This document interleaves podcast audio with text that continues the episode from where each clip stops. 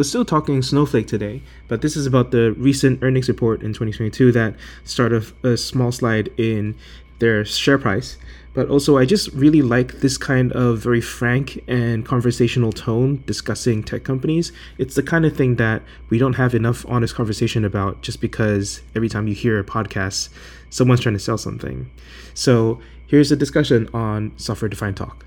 Well, you know, some of the news was about uh, our old friends Snowflake. It, it, it looks like now, uh, you know, I, I as uh, topic two here, uh, I'm going to do a little spoiler. I don't really know much about Snowflake, but I read some analysis of why their valuation went down, and it looks like because they uh, they optimized the way things run because of I don't know faster chips or someone like found a, you know some sort of for loop to optimize or something. I'm sure they did something, and and and because the, you know it was a more optimized way of doing things, less money was being spent. And I guess um, what, what, what's what's the dude that uh, that that Luke Kanies introduced everyone uh, back to from the uh, the industrial age? That was like, you know, every time you make something efficient, it just makes you consume more. I used to know this guy's name. It's blah blah blah's law, right? And and it was.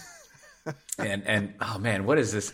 I'm gonna have to now look. You got me thinking. Yeah. Maybe maybe someone can find this. It's some. I feel like it's an odd sort of name, and and you know it makes sense. That's the point of productivity is not so that you can have a 30 or 20 hour work week.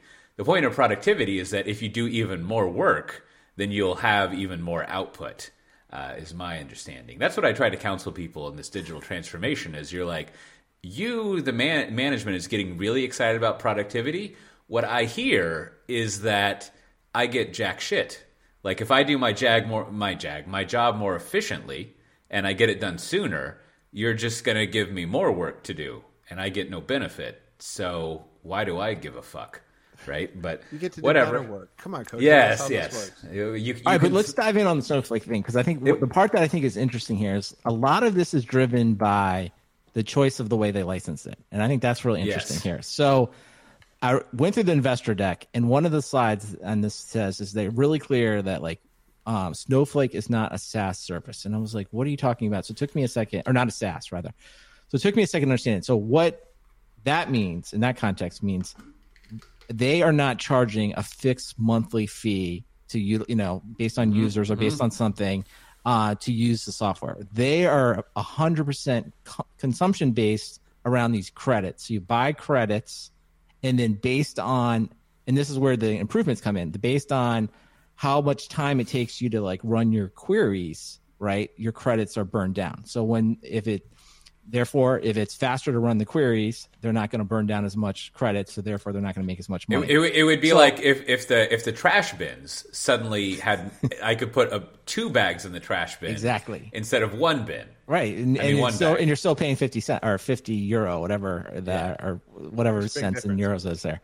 So that part is interesting but like one I, I think it's so of course they come out and the stock market is not happy with with that right they basically are gonna they're down they're and the reason that they're, savings on to the customer. Yeah, Ah. and so yeah, and that was interesting because they kept saying that like, hey, this is a huge advantage, and that to your point, Cote, that they'll make it up in volume. It is literally the the gnome thing, right? It's like we will make it up in volume because it's cheaper, people will do more, but in the short term, that's loss of a hundred million right off the top line revenue. So I was like, Yeah, yeah. interesting. And so I don't know. I mean, I was like, and I think this is just you know, if if we talk about Snowflake's valuation, so I think we famously, or at least I was famously like, it's like, oh, it's kind of bearish on it, right? So it it opened at uh like I think uh 197 was the the initial, or it opened over two hundred dollars. Then it ran all the way up to four hundred and fifty dollars per share. That was when the call looked really bad, but now it's actually back below the I, IPO price. So Whoa. As, we, as we've been talking about, like, you know, valuation is just a number times a story. And it's like, so it's been really interesting over the last year here. Like, clearly people have gone from Snowflake's the greatest thing. Everyone's putting all their data in it. And, you know, the sky's the limit to wait a minute. Snowflake's under some competitive pressure from Google BigQuery and Amazon, and they're redu- they're doing this pricing thing that is reducing their top line revenue, and that it may, to your point, Cote, end up having uh, more workloads in there, but that's sort of unknown, right? Until they can start to prove that. That your thing about like, yeah, we made it cheaper, therefore people use it more. I think the stock market is very bull- uh, bearish on it. They're basically saying, ah, we're not, we don't really believe you, at least today. And so we'll see in if in next quarter, a couple quarters out, whether or not they actually see the uptake um, to make up for the lost uh, revenue. Yeah, you know, I'm, I'm sure the investors are like, I don't know if you lower prices at a place, does that really work? I mean, I've heard about this Walmart and Amazon, but they're basically bankrupt, right? That's that's uh, that's what they do. But yeah, I mean, I mean, you do. It, it's it's to the thing you and I, Brandon, always talk about is, is stuff is priced in, and you've got these models, and if you fail to meet the models, you're fucked, which is just delightful. But And I do get- think you know, the one that- part there I think that- that is interesting is like how much because the the reason I think another reason to be bearish is like they're going to be that it's just basically saying this is Amazon Google's game, right? They already are Yeah, doing this. And BigQuery, and I forget the name of the Amazon one. I just forgot of it, but I'm sure you know their equivalents are are getting good, and they're already baked into the cloud platforms. And so, therefore, it's like, well, I mean, as Amazon's going to continuously lower prices and make it faster, because that's what they do. Are is Snowflake going to be able to, you know, essentially carve out a niche and maintain its premium feature set that people come to it for? And I think this is like the larger discussion we've been having around is Amazon in this case like friend or foe, right? It's like, is mm. it better for Amazon just to have to just run Snowflake's infrastructure and make money off that, or compete with Snowflake? And I think that'll be an ongoing discussion for the next several years.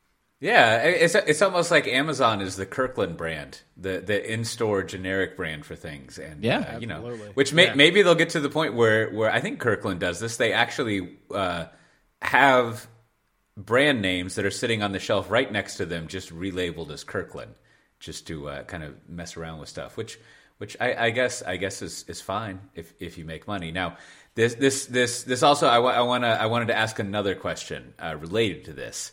When I was reading this, uh, I realized that I don't really even know what what Snowflake is. I mean, I get it, data warehouse. I understand, you know, Data eh, lake.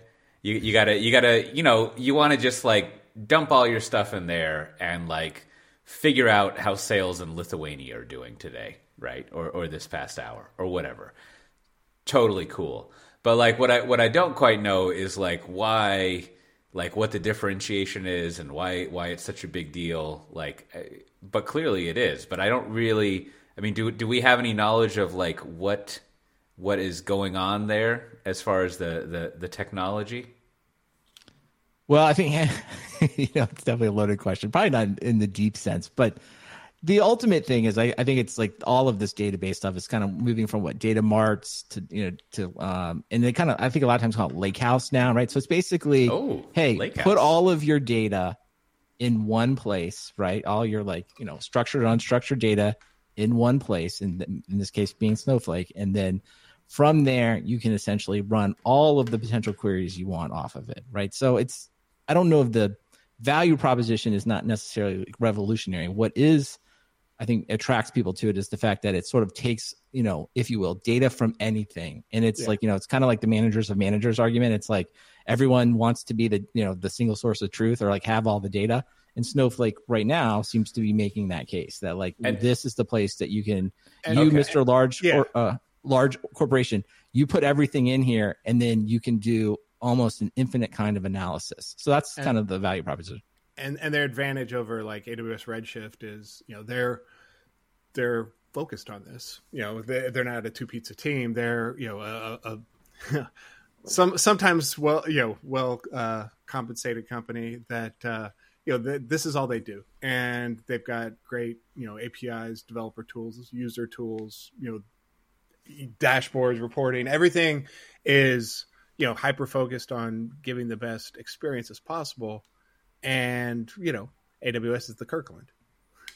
So you're you're you're saying I mean they're not a two pizza team they're like a, a chef's tasting menu team is, is more more what's going on. They're, they're a real company that And and, and it, it, now it now it seemed like also in my very shallow reading the other thing that would be different about them is that they run purely in one of the three clouds and it sounds like they had partnership agreements so you don't have to like go install the stuff you could just like I don't know go into their marketplace or Yeah, and they do. They even talked about they they're on the hook to pay, you know, you know, especially AWS, quite a bit of, you know, kind of like Netflix, right? It's like they're going to pay them a lot of hosting behind the scenes. So that's back to Right, like right. the the frenemy stance. Right, and, and, then also also similar to how Apple pays Google or Google pays Apple to be like the default search on phones or something, right? There's right. just like, hmm, is that similar? Anyways, well, no, but I think that's the opposite side. Like Google could build its own search engine, right? But they've chosen like, oh, we don't want to do that. Just pay us a big fee, right? And I think you know that's sort of yeah. today Amazon's competing, but at some point in the future they could say, you know, really, you know, why don't you just you know pay us the fee through consumption, right? And you know we're not going to compete with you, so because you got to think like think about the AWS rep who's you know selling the Snowflake, right? So he wants them to keep keep using and you know doing these huge deals. At the same time, there's another team in Amazon that's basically competing with them. So that must make for like maybe not awkward, but like a little strange, you know, account calls. It's just like, hey, you know, maybe maybe don't compete with us as much, and we'll bring you more workloads, right? I'm sure that conversation happens all the time. Well, well, you know, maybe maybe we can. Uh, this is a good time to uh, to mention that uh, we we live stream these recordings, and and it's been helpful. Someone you know like like we get information about it's Jevons paradox we were trying to think about, and you know you can join us when we do this, and and also uh, it would be great maybe next time or maybe in our Slack channel, which you can also go to at softwaredefinedtalk.com and find Slack. Someone could could tell us or point us to what the deal with Snowflake is, because I think I, th- I think I think from a from an executive buying it situation. I think we probably nailed the pitch deck, right? And now, now I'm interested. I'm cool. I've seen some nice numbers. Love your slides.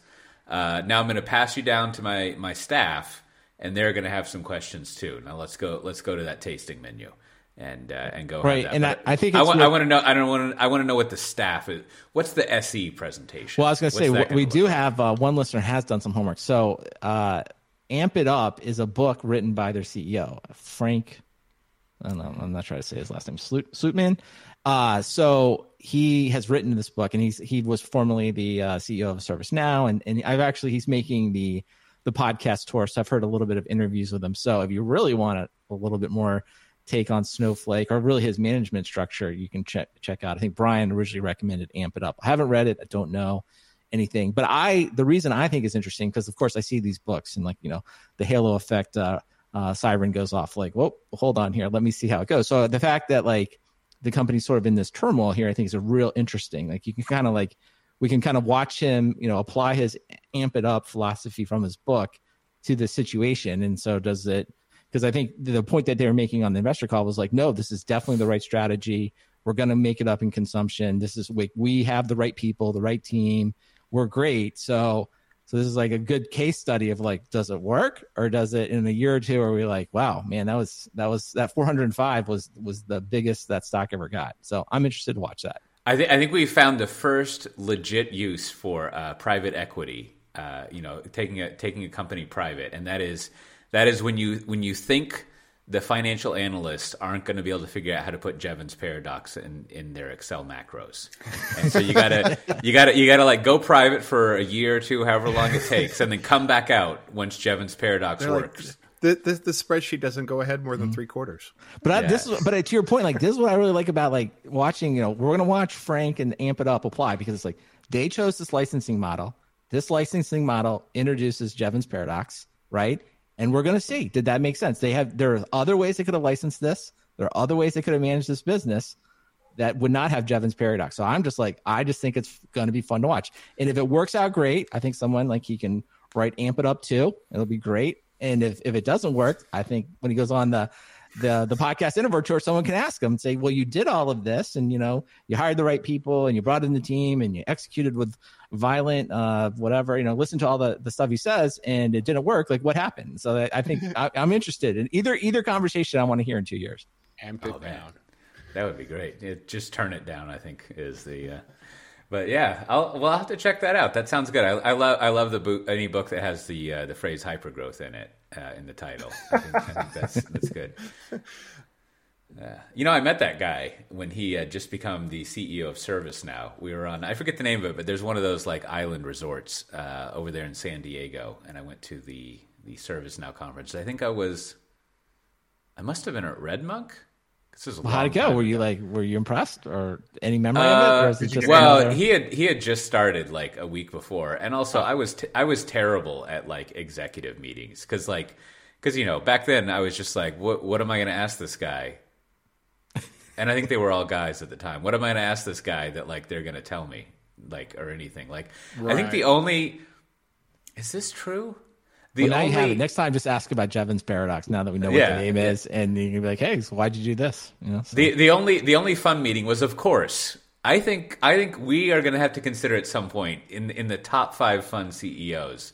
The only fun meeting was with uh, Beauchamp at, at BMC. He, he's always a delight to talk with. He was uh, that that was I enjoyed that meeting. Uh, that was good stuff. So there you go. That was the SDT guys breaking down Snowflake on episode 348 of the Software Defined Talk podcast. Fun fact the preceding podcast, episode 347, was actually around an article that I wrote. So I recommend you checking it out. It starts at the 10 minute mark, and I've left a link in the show notes.